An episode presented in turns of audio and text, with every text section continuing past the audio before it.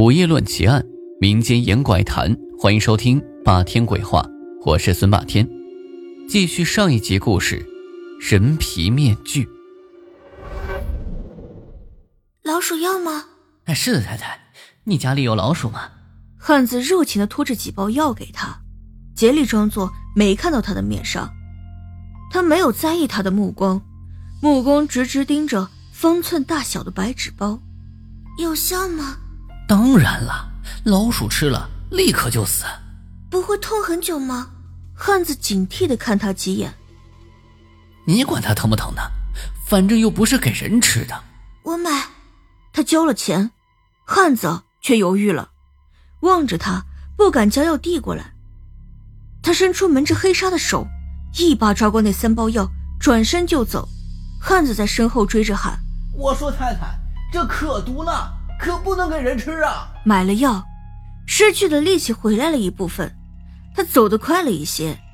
一进门，立刻关紧房门，打开灯，房间里笼罩在一世光明中，让他吁了口气。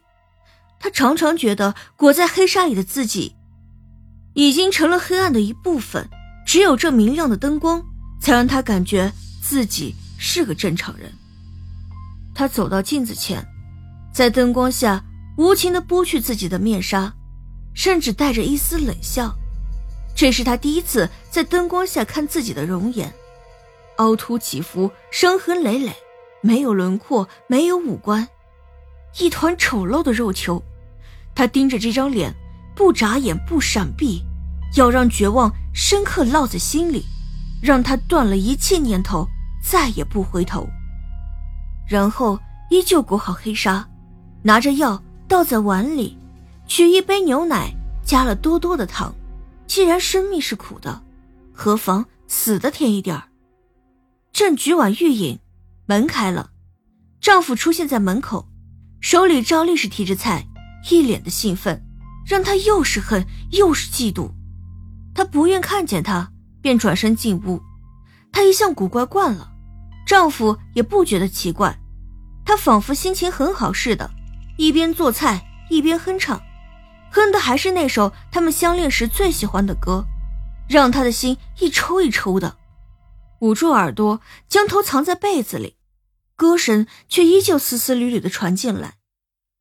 秋日歌声让许多往事浮上心头，一幕幕像老电影般在眼前晃过，仿佛是一生的总结，是缠绵的悼词。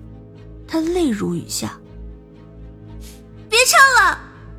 他冲到房门口，眼光不经意瞟过放牛奶的桌子，心骤然一紧。碗呢？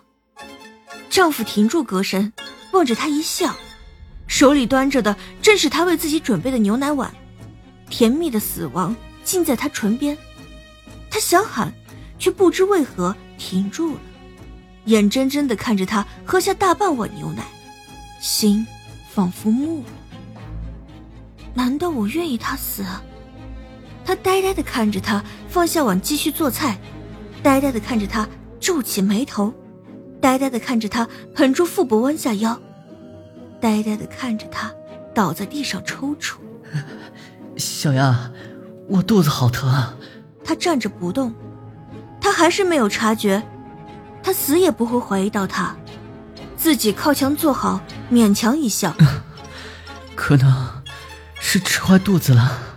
他从口袋里掏出一件薄薄的东西，招手叫他：“来，你过来，我给你带了一样好东西。”他像一只木偶，被他的召唤牵了过去，站在他面前。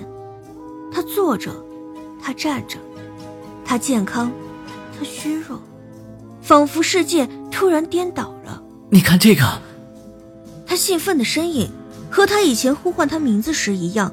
和他今天呼唤小柳时一样，他手里托着一片肉色的东西，仿佛是手绢，又仿佛是皮革，软软的耸拉在他手里。他低头望着，却不伸手去接，只在心里暗暗计算：他还有多久可活？他不接，他便只得费力站起来，肚子痛得脸一阵扭曲，身子佝偻着，将那东西举起。一只手颤抖着揭开他的面纱。若是以往，他一定会反抗，此时却什么也忘记了，只是望着他，不知道他死会是什么样子。他揭开面纱，见到他的脸，身子微微一颤，这让他往后缩了缩。然而他拉他过来，将那张薄薄的东西蒙在他脸上，他才要反抗，却觉得一阵芬芳清凉从那东西上传来。僵硬了三年的肌肤突然仿佛柔软了，他微微端详着他，将他拉到镜子前，让他正视自己。他朝镜子中扫了一眼，惊呆了。他看见一个三年前的自己，肌肤如雪，眉目如画，虽然满脸困惑，却是美不胜收。他无法相信眼前所看到的一切，手指哆嗦着爬上面颊。当僵硬的手指触碰到久违的柔软，她在一瞬间凝固了。丈夫额头冒着大滴的汗珠，望着她的神情笑了，将她的双手拉过来，为她戴上一双肉色手套，同样的材质。她眼睁睁看着自己枯干变形的双手，戴上了手套之后，又复晶莹如玉，纤巧如兰。莫非是在梦里？小丫，我知道你一直不快活，我知道你一直怕我抛弃你。可是你虽然毁了容貌，可在我心里，你始终是一个漂亮的女孩，真的，一点都没有变。丈夫笑道。她摇摇头，一飒不飒的望着镜中的自己。三年了，即使是梦里，她也不曾如此美丽。耳边是丈夫的低语：“江南柳氏是传说中的易容家族，从唐代以来，他们制作的人皮面具就可以以假乱真。我没本事，我找不到医好你的良药，但是我碰巧遇见了柳家的后人，虽然是个十八岁的小姑娘，可这手艺却着实精巧。我缠了他好久，他才愿意。”帮我做一套人皮面具，你可能不知道，我每次都趁你睡着之后，做了你的脸和你手的模具给他。现在想想，还真是不好意思。说到这里，他已经站立不稳，身子缓缓滑到地上，眼睛却还望着他，笑得非常开心。你终于可以出门了，你。再也不用怀疑我了。他已经说不出话了，这番话让他如遭雷击，再多的悔恨已经来不及了。她看见丈夫的脸色已经呈现出死亡的征兆。她原本想要说出真相，然而她想了想，还是没有说。她微笑着喝下碗里剩下的牛奶，蹲下身，将丈夫抱在怀里，像三年前一样。甜蜜的笑着，吻着他，说他们再也不会分开。灶上的火因为无人关照，已经蔓延开来。他和她在火中微笑。